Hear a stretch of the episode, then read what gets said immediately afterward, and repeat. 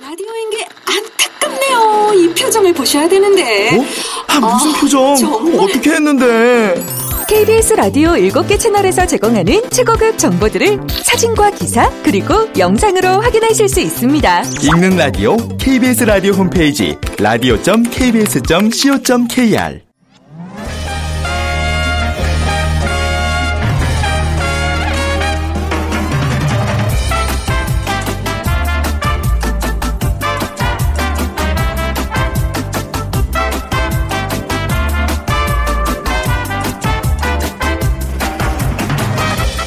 안녕하세요. 빅데이터로 보는 세상 아나운서 최현정입니다. 봉지를 뜯지 말아야 하는데 일단 뜯고 나면 저절로 손이 갑니다. 과자나 초콜릿 달콤한 맛이 그리워질 때가 종종 있는데요. 한번 맛을 보면 그칠 줄을 모르죠. 또 왠지 기분이 우울하면 코끝이 찡하면서 눈물이 활칵 쏟아질 것 같은 그 매운 갈비찜이나 매콤한 짬뽕 국물 같은 게 슬그머니 떠오릅니다. 그리고 어떻게든 먹으려고 노력을 하죠. 음, 어느 순간 그 맛이 생각나고 또 자꾸 그 맛이 그리워 맥을 못 추는데요. 자, 어느새 우리는 이런 맛에도 중독이 돼 있습니다. 뭐 마약, 게임, 담배 이렇게 심각한 것이 아니라도 중독이라고 해도 되는 걸까요? 뭐 최근에 이어지는 불황에 중독의 대상이 늘어나고 중독 정도도 심화되고 있다고 하는데 자, 그렇다면 해결 방법은 없는 건지 좀 고민을 해봐야 되겠습니다. 잠시 후 세상의 모든 빅데이터 시간에 단맛 중독이라는 키워드로 자세히 분석해드리겠습니다. 그리고 오늘 빅데이터가 알려주는 스포츠 월드에서는요, 세계 축구 역사상 최초로 8회 연속 올림픽 본선에 진출한 올림픽 축구 대표팀 신태용 호에 대해서 얘기 나눠보도록 하겠습니다. 자, 오늘 축구 관련 문제 하나 드리죠. 올림픽 축구 대표팀 수장은 신태용 감독입니다. 골짜기 세대를 이끌고 축구의 새 역사를 쓴 신태용 감독과 관련이 있는 것을 골라주시면 됩니다. 1번 조선의 4번 타자, 2번 형님 리더십, 3번 진공청소기, 4번 얼짱테리우스. 예, 오늘 방송 들으시면 정답 나옵니다. 저 당첨되신 분들께는 수제 기타의 명가 5분 기타에서 우쿨렐레, 날마다 편하게 비타민 하우스에서 비타민 세트 드릴게요. 휴대전화 문자 메시지 지역번호 없이 샵 9730입니다. 짧은 글은 50원, 긴 글은 100원의 정보 이용료가 부과됩니다.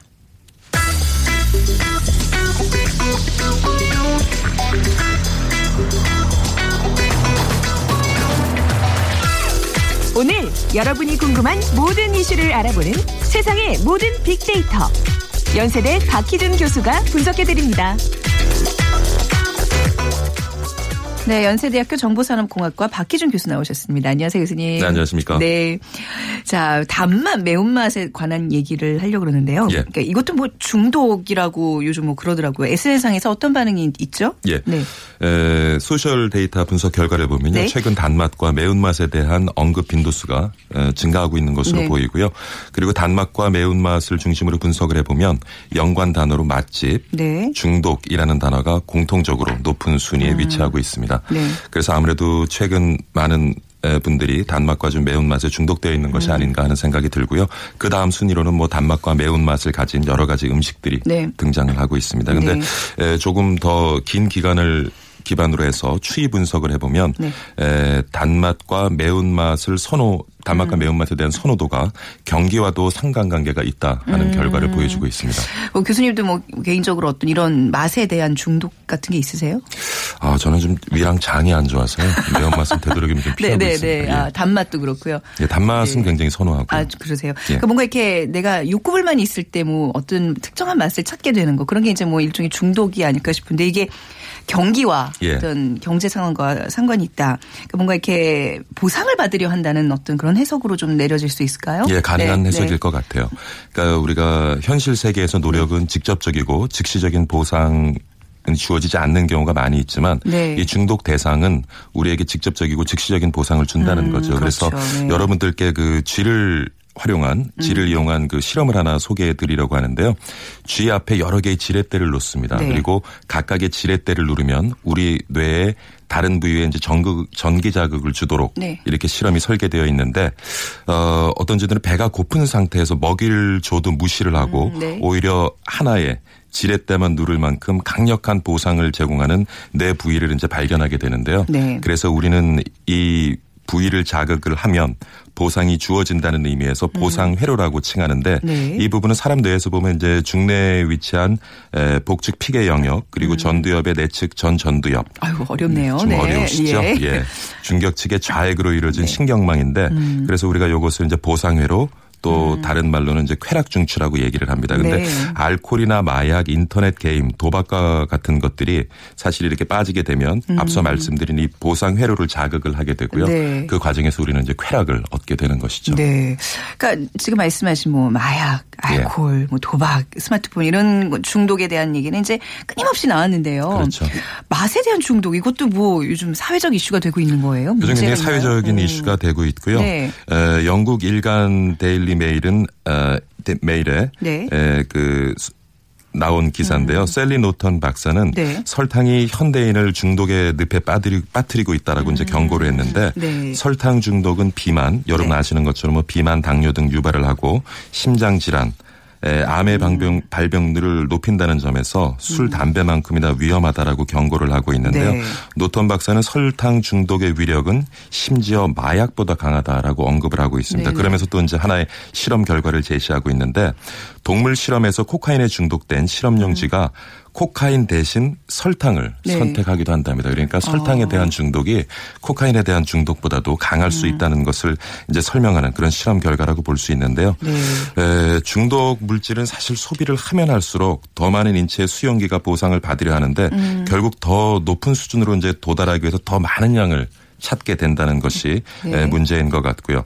그런데 현대인들의 식단에는 설탕이 포함된 것이 많잖아요. 네. 그래서 뭐 설탕 중독을 우리가 알아차리기도 힘들고 음. 이를 알고 치료를 하고자 해도 또 식당 식단 조절이 쉽지 않은 상황이기. 때문에 네. 굉장히 단맛에 한 중독은 우리가 더 경계해야 될것 어, 같아요. 얼마나 먹어야지 이게 적정량인 거예요? 설탕이? 세계 네. 보건 기구는 하루에 한 에, 티스푼으로 여섯 스푼 정도를 이제 설탕량 섭취를 권고하고 있는데 그보다는 일상 적으로 더 많이 먹는 것 같아요. 근데 우리가 자주 마시는 그 콜라 한 캔에도 설탕 티스푼으로 아홉 스푼이 들어가 있어요. 콜라 한 캔만 먹어도 입이 예, 예, 초과가 되는군요. 네.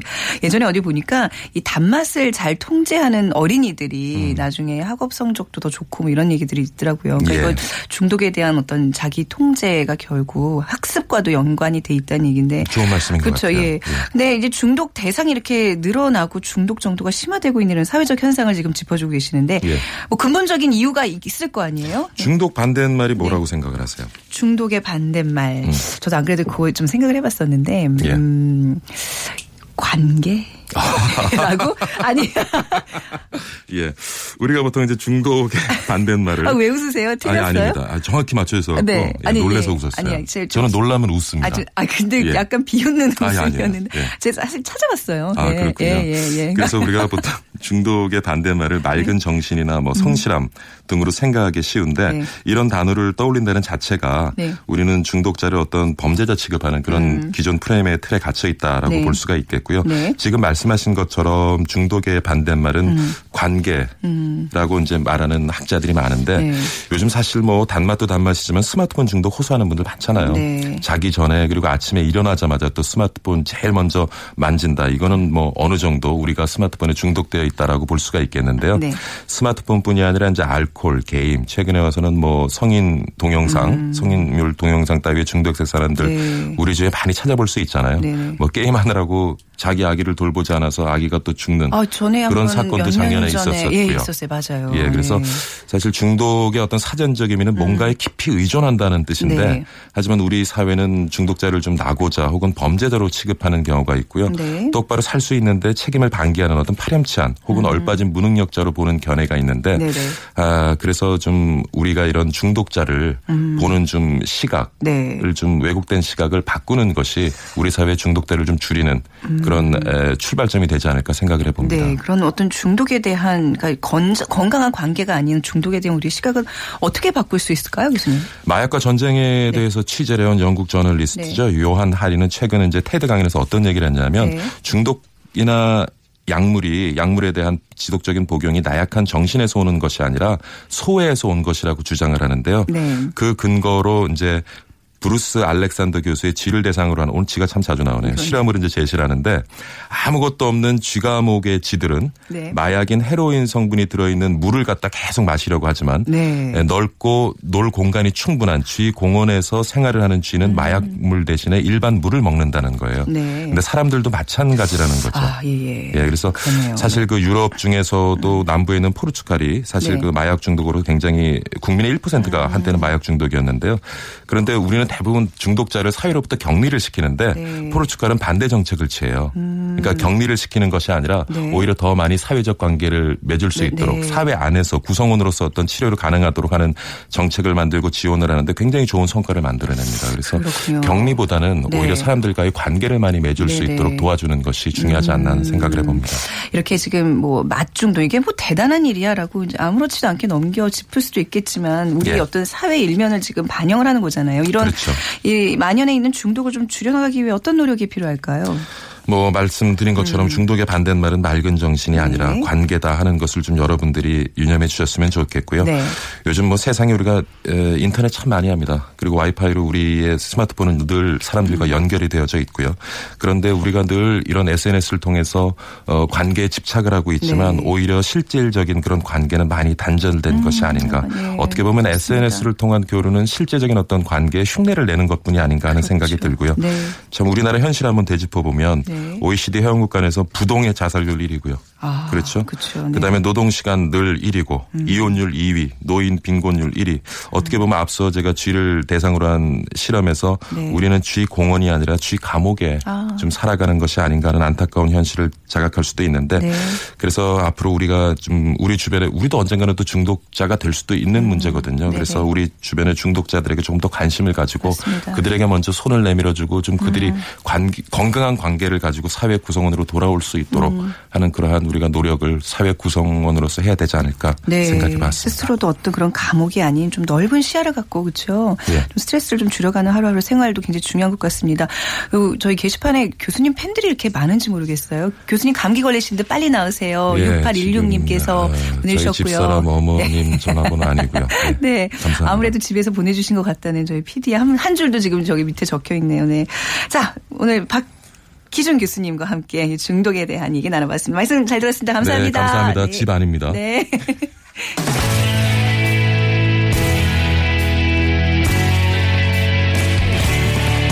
빅데이터가 알려주는 스포츠 월드.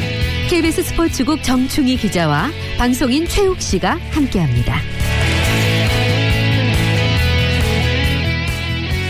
네, 빅데이터가 알려주는 스포츠월드 KBS 보도국의 정충희 기자, 방송인 최욱 씨 두 분 나오셨어요. 안녕하세요. 안녕하세요. 네, 안녕하십니까. 네, 진짜 감기는 오늘 정충희 기자께서 심하게 걸리셨는데 말이죠. 뭐 뭐 걱정해 주는 사람이 없습니다.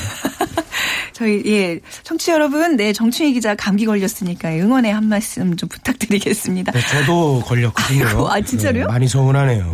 어, 진짜 목소리가 그렇네요. 아까 계속 조용히 계셔서 아, 확인. 못했는데. 네. 어, 목소리가 아, 상태가 안 좋으신데요?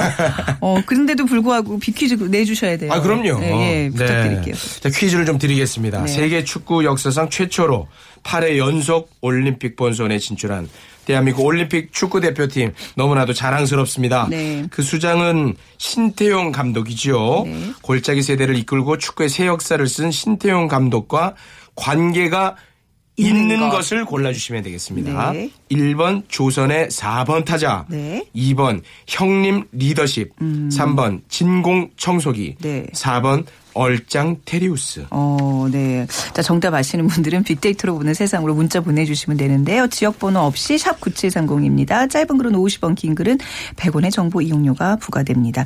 여기 그, 김남일 선수가 예전에 진공청소기로. 그렇죠. 그렇죠. 예, 네. 예. 우리 김보민 아나운서와 결혼한. 어, 근데 실제로 보면 진짜 잘생겼어요. 어, 아, 진짜로.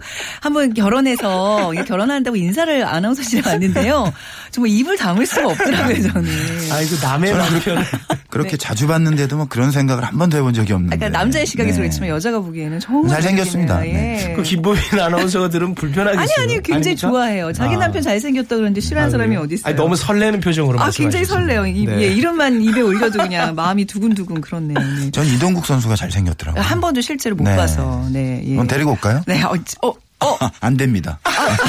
금요일 이 순서에 농담입니다. 한번 예좀 예, 워낙 인맥, 스타라서. 인맥 좀 한번 좀 네. 발휘해 주세요. 나중에 한번 노력해 보겠습니다. 네, 아 안타깝네요. 예, 우리 오늘 아, 오늘 우리가 신태용 감독에 대한 얘기하는 거죠. 예, 네. 키워드 좀 예, 풀어주시죠. 네, 이번 주그 스포츠 최대 화두 키워드는 음. 네. 역시 세계 축구 역사상 최초로 8회 연속 올림픽 본선에 진출한 네. 올림픽 축구 대표팀인데요. 특히나 그 골짜기 세대로 불리면서 역대 최약체라는 평가를 받아서 네. 크게 사실 기대를 안 했거든요. 근데 이런 팀을 이끌고 브라질과 이탈리아 등 축구 강국들로 이루지 못한 새로운 역사를 쓴 음. 네. 신태용 감독에 대한 이야기를 좀 한번 해볼까 합니다. 세계 축구 역사상 최초로 8회 연속 올림픽 본선 진출. 이게 굉장한 굉장한 거죠, 지금. 네. 그렇습니다. 어차피 네. 그뭐 아시아에서 당연한 거 아니냐라고 이야기를 하지만 네. 어차피 유럽도 그렇고 남미도 그렇고 다 상위권 팀들은 비슷한 팀들끼리 그렇죠. 겨뤄서 나가는 거거든요. 그렇기 때문에 8회 연속 진출은 정말 대단한 거고 한국 네. 음. 그 선수들 정말 그 상당히 대기록을 세운 것이라고 볼 수 있습니다. 근데 이제 앞서서 우리가 골짜기 세대라는 얘기를 했는데 이게 정확하게 뭐예요? 어떤 의미? 그 언론에서 좀 사용했던 건데 네. 골짜기가 푹 들어가 있잖아요. 네. 양 옆은 우뚝 솟아 있죠. 그러니까 2012년도 네. 이들 팀 바로 앞 세대가 동메달을 땄잖아요 올림픽에서. 네. 그런데 그거에 상당히 비교가 되고 네. 그 당시에 뭐 박주영이라든가 구자철, 지동원, 김보경 그 A 대표팀에서도 다 뛰었던 선수들 화려한 선수들이 있었는데 네. 그 팀과 좀 비교가 되고 또 바로 밑에는 19세 이하 팀이 있어요. 거기 보면은 아직 나이는 더 어리지만 뭐 이승우라든가 맞아요. 네. 백승우라든가 바르셀로나에서 뛰는 좀 이름 있는 음. 후배들이 있어요. 그래서 이 두 팀에게 약간 가려 가려서, 네. 있어서 뭔가 쑥 들어간 느낌이었다라는 의미에서 이제 네. 골짜기 세대라는 이야기를 썼는데 여기 치고 저희 저기 네, 네, 치는 네, 약간 네. 그런 세대. 그래서 네. 사실 축구 전문가들도 걱정이 많았는데 네. 신태용 감독이 뭐 멋지게 이끌고 해냈죠. 네. 자, 빅데이터 꿈나무 최욱 씨 네. 블로그나 이제 SNS상에서의 언급량 어떤 변화가 있나요? 그 올림픽 대표팀이 훈련을 시작한 1월 초부터 네. SNS를 통해서 신태용이라고 하는 단어가 이제 언급이 되기 시작을 했었고요. 네. 네, 그러다가 이제 아, 본선 진출을 확정한 1월 27일부터 네. 음. 급격히 증가를 했습니다. 하루에만 500여 건에 이를 정도로 네. 정말 많은 분들이 신태용을 언급하고 있어요. 아, 네. 네. 어, 양쪽 두분 목소리가 다 그러니까 어느 저기 8748님께서 진행자님 두 분으로부터 감기 감염되지 않도록 조심하세요. 어, 굉장히 제가 겁이 나네요. 아, 자, 오늘 그, 예, 연관어도 한번 좀 같이 좀 살펴보겠습니다. 신태용 감독하면 어떤 연관어들이 연속해서 나오나요? 네, 그 이제 본선 진출 네. 전까지는 이제 부정적인 단어, 긍정적인 단어 네. 이제 엇비슷하게 이제 나왔었는데 네. 27일에는 90% 이상이 긍정적으로 완전히 변했어요. 네. 아, 연관 검색을 보니까요, 뭐 좋은, 음. 다양한, 빠른, 세계 최초, 기쁨, 활약 등 대부분의 연관어가 긍정적이었습니다. 뭐 욕할 게 없지 않습니까? 네. 그렇죠. 예, 특히 그 댓글 중에는 예전 프로축구 선수 시절에 그 유니폼 상에 크게 쓰였던 그 음료수 상품명. 아, 예. 예. 그게 자꾸 생각이 나서 웃음이 난다는 그런 댓글도 있었습니다. 네. 신태용 감독에 대해서 좀 자세히 설명 부탁드릴게요. 정춘희 기자님. 어, 신태용 감독이 네. 70년생이고요. 사실 네. 고등학교 시절부터 정말 잘했어요. 어. 엘리트 코스를 밟아왔고 네. 그 87년에 전국 고교 축구 선수권 대회 MVP였고 그리고 이제 92년도에 프로에 데뷔를 했는데 데뷔하자마자 신인왕 그리고 95년에 골든볼 96년 득점왕 대상 2001년 MVP 2002년 베스트 11 뭐 상이란 상은 다 휩쓸었고 네. 93년부터 95년까지 3회 연속 우승을 했거든요. 네. 선수 시절에 그런데 2001년부터 2003년까지 또 3회 연속 우승을 했어요. 그리고 한국 축구 사상 최초로 60골 60도움 기록했고요. 네. K리그 401경기에서 99골 68도움이 있는데 네. 재밌는 게 이 실점이 있어요. 어, 네네. 골키퍼가 아닌데 이 실점이 있을 수가 없잖아요. 자살골? 아, 그게 아니고 자책골도 네. 자책골로 그냥 기록이 되잖아요. 실점은 골키퍼만 할 수 있는 거예요. 어, 네. 왜 그랬냐면 골키퍼가 다쳤는데 네. 가용 선수가 없어서 어, 네. 신태용 감독이 골키퍼 장갑을 끼고 골문을 지켰어요. 아, 그랬군요. 네, 두 골을 먹었어요. 근데 3대 2로 이겼습니다. 아, 다행이네. 그런 일화도 좀 있었고. 네. 네. 그렇군요. 근데 이게 선수 생활의 어떤 경력이랑 또 감독의 능력이랑은 또 다른 문제잖아요. 지도자로서도 상당히 유능했어요. 그래요? 그러니까 네. 이 2000, 2010년 아시아 챔피언스리그 우승을 시켰고요. 네. 2011년에도 FA컵 우승을 시켰고 오. 그리고 나서 슈틸리케오 수석 코치 네. 그리고 올림픽 팀 감독까지 네. 뭐 상당히 유능한 그런 지도자고 그렇군요. 능력을 발휘를 하고 있습니다. 네. 목소리가 갈수록 안 좋아지는데 제가 네. 질문 더 드려도 되는 거죠? 네, 뭐 네. 조금 얇게 제가 말씀드릴게요. 네, 아니요. 풍성하게 말씀해 네, 주세요. 네. 신태용 감독을 표현하는 뭐 또 얘기들이 있잖아요. 네. 저는 두 가지로 보고 싶어요. 파격 전술 그리고 네. 형님 리더십. 아까 나왔어요. 네네네. 형님 리더십. 네. 그 슈틸리케 부임하기 이전에 네. 한국 축구가 상당히 위기였는데 에, 신태용 감독이 임시 감독을 맡았어요. 근데 네. 두 경기를 했는데 평가전을 음. 한 번은 기성용 선수를 중앙 수비로 기용했고 네. 또한 번은 이청용 선수를 그 중앙 미드필더로 기용했어요. 아무도 생각을 못 했어요. 음. 네. 상식을 파괴하는 거죠. 근데 음. 대단히 성공적이었습니다. 그래서 아, 이 감독이 정말 능력이 있구나라는 걸 그때 상당히 보여줬고 네. 이번 대회에서도 전술을 뭐 상당히 많이 썼어요. 4141, 442, 4231, 343. 그러니까 팔색조 전술을 쓸 줄 아는 음. 네. 상당히 능력 있는 지도자입니다. 네. 그 2902님께서 그 골짜기 세대라는 언론 표현이 민망합니다. 실력이 다른 세대에 비해 조금 떨어진다 해도 명색이 나라를 대표하는 올림픽 대표팀 아닙니까? 자긍심을 갖고 응원해요. 잘 해주셨고요. 그리고 0989님께서 신 감독님 생각하면 지금은 어, 시민구단으로 바뀐 성남 FC가 생각납니다. 와일드카드로 어, 와일드카드도 벌써 누가 될지 기대되는데 리우에서 선전하세요. 명장 반열에 오르시길 바랍니다. 엄청 이 많은 분들이 축구에 대한 지금 관심 이렇게 좀 표현해주고 계세요. 요르단전 끝나고 SNS상에서 반응 저희 게시판 이상으로 굉장히 뜨거웠죠. 네, 그 요르단전 물론 뭐 이기긴 했습니다만 그 내용이 조금 좋지 않았거든요. 그래서 아, 그 좀 그랬다면서요? 저는 잘 네, 몰라서. 조금, 네. 네, 그래서 좀, 아주 네. 불안해서 저는 아, 죽을 뻔했습니다. 아쉬운 점이 좀 예. 있었어요. 네. 그 SNS 등을 통해서 이제 난리가 났습니다. 음. 그런 식으로 해가지고 어떻게 개최 그 카타르를 이기겠냐. 아. 본선 가도 망신만 당할 거다. 네. 에, 신태용은 역시 그 말로만 한다, 요란하다, 뭐 이런 좀 좋지 않은 글들이 굉장히 많았습니다. 아, 네. 자 이런 반응들 사실 전문가 입장에서 진짜 그런 거- 그런 아, 어떻게 평가하셨어요 이번 경기요? 그 경기라는 네. 게 네. 사실은 하다 보면 컨디션이 좋은 날도 있고 선수들이 잘 따라오는 날도 있고 네. 그렇지 못한 날도 있어요. 사이클이 다 있거든요. 하지만 결과론적으로 이겼다는 게 중요한 거거든요. 네. 근데 사실 그 신태용 감독이 이런 얘기를 하더라고요. 제가, 제가 이제 신태용 감독하고 연배가 비슷해서 네. 예전부터 뭐 많이 친하게 지냈는데 요르단에게 지면은 네. 숙소까지 걸어가려고 했다고 해요. 어. 자책감 막 이런 것 때문에. 네. 근데 결국은 어쨌든 이겨서 걸어가지 않아서 다행이다. 숙소까지. 그만큼 압박감이 상당히 심하고요. 당연히 그렇겠죠. 근데 이제 카타르전 앞두고 네. 개최국 카타르가 올라오길 바랬다고 합니다. 네. 왜냐하면 다른 팀에 비해서 압박이 좀 느슨해요, 이 팀이. 공격은 좋은데. 아. 네. 그래서 미리 생각을 한 거죠. 아, 이 팀은 3백으로 일단 수비를 튼튼히 한 다음에 네. 음. 후반에 공략하면 우리가 충분히 이길 수 있다. 그 전에 사실 내심 그렇게 얘기를 했어요. 네. 딱 맞아 떨어졌습니다. 후반 30분에 황희찬 투입하면서 분위기 바꿨고 막판에 두 골 넣고 아. 네. 이겨서 다 계산된 거거든요. 네. 아. 어, 왜 다 계산된 거라 그러니까 이게 뭐 잘 모르고 이렇게 비난만 이렇게 하는 게 좀 민망하네요. 그 네. 새벽에 했었는데 네. 저는 다 지켜봤거든요. 네. 정말 잠 자지 않은 것이 너무나 다행스럽고 네. 아주 즐거웠습니다. 네. 어, 네. 자, 그리고 본선 진출이 이게 확정되는 순간 정충희 기자 이렇게 떠오르는 분이 있으셨다고요? 네. 저는 사실 새벽에 보고 네. 올림픽 확정되는 순간 너무 막 기뻤죠. 근데 그 이광종 전 감독님 생각 많이 났어요. 이분이 어, 네. 사실 이 팀을 3, 4년 정도 계속 이끄셨던 분이거든요. 네. 근데 작년에 갑자기 그 병마가 찾아와서 음. 네. 중도에 어쩔 수 없이 사퇴를 하고 신태용 감독이 물려받은 거거든요. 아, 그런가요? 그래서 네. 지금 산중에서 그 치료하고 요양하고 계신데 이 감독님 제가 그 월드컵 청소년 월드컵 때 터키에서 음. 네. 만나서 이야기도 많이 하고 많이도 배우고 네. 그랬던 기억이 있어요. 선수들한테 정말 인자하시고 하지만 또 카리스마도 있으시고 어. 네. 이 선수들 김현 선수라든가 다 그때 만든 선수들이거든요. 네. 음. 이분 공도 상당히 크다고 봐요 저는. 그래서 그 지금 재활 중이신데 목소리를 보내오셨어요. 그래서 아, 저희 네. 네. 스포츠 뉴스에도 나갔는데.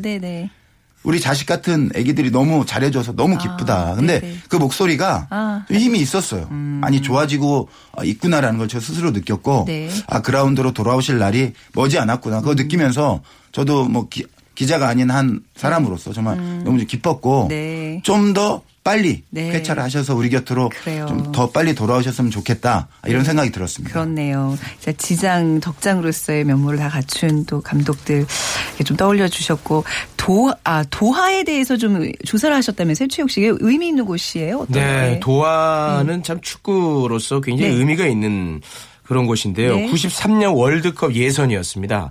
우리나라 선수들은 북한을 3대 0으로 이기고도 음. 밝게 웃지를 못했습니다. 고개를 네. 푹 숙이고 걸어 나왔는데 그 이유가 뭐냐면 아, 다른 곳에서 펼쳐졌던 경기였죠. 네. 그 일본하고 이라크. 그 일본이 이라크를 이기면은 본선 진출이 좌절이 되는 그런 상황이었는데 음. 네. 당시에 일본이 이기고 있었어요. 그러니까 뭐 굉장히 뭐 웃을 수가 없지 않겠습니까? 네. 그런데 종료 10초 전에 이라크가 극적인 동점골을 넣었습니다. 네. 이라크 thank you. 아, 네. 도하가 뭐 이런 의미가 또 있는 곳이네요. 그때 예. 그 동점골 넣은 선수가 자파른데 네. 한국에 초청돼서 국빈 대접을 받았습니다. 뭐.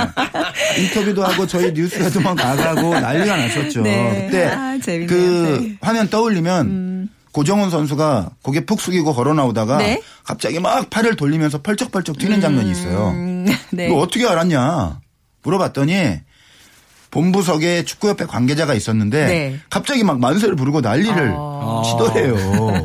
그래서 아 직감적으로 어, 일본이 비기거나 졌구나. 네. 그래서 자기도 모르게 팔쩍팔쩍 뛰었다. 이렇게 얘기를 하더라고요. 네. 이 도하가 또 다른 뭐 이영표 선수에게도 또 의미가 있는 곳이라면서요. 이- 그렇죠. 네, 이영표 선수는 이제 KBS 해설위원으로서 뭐 월드컵도 풍미하고 했는데 네.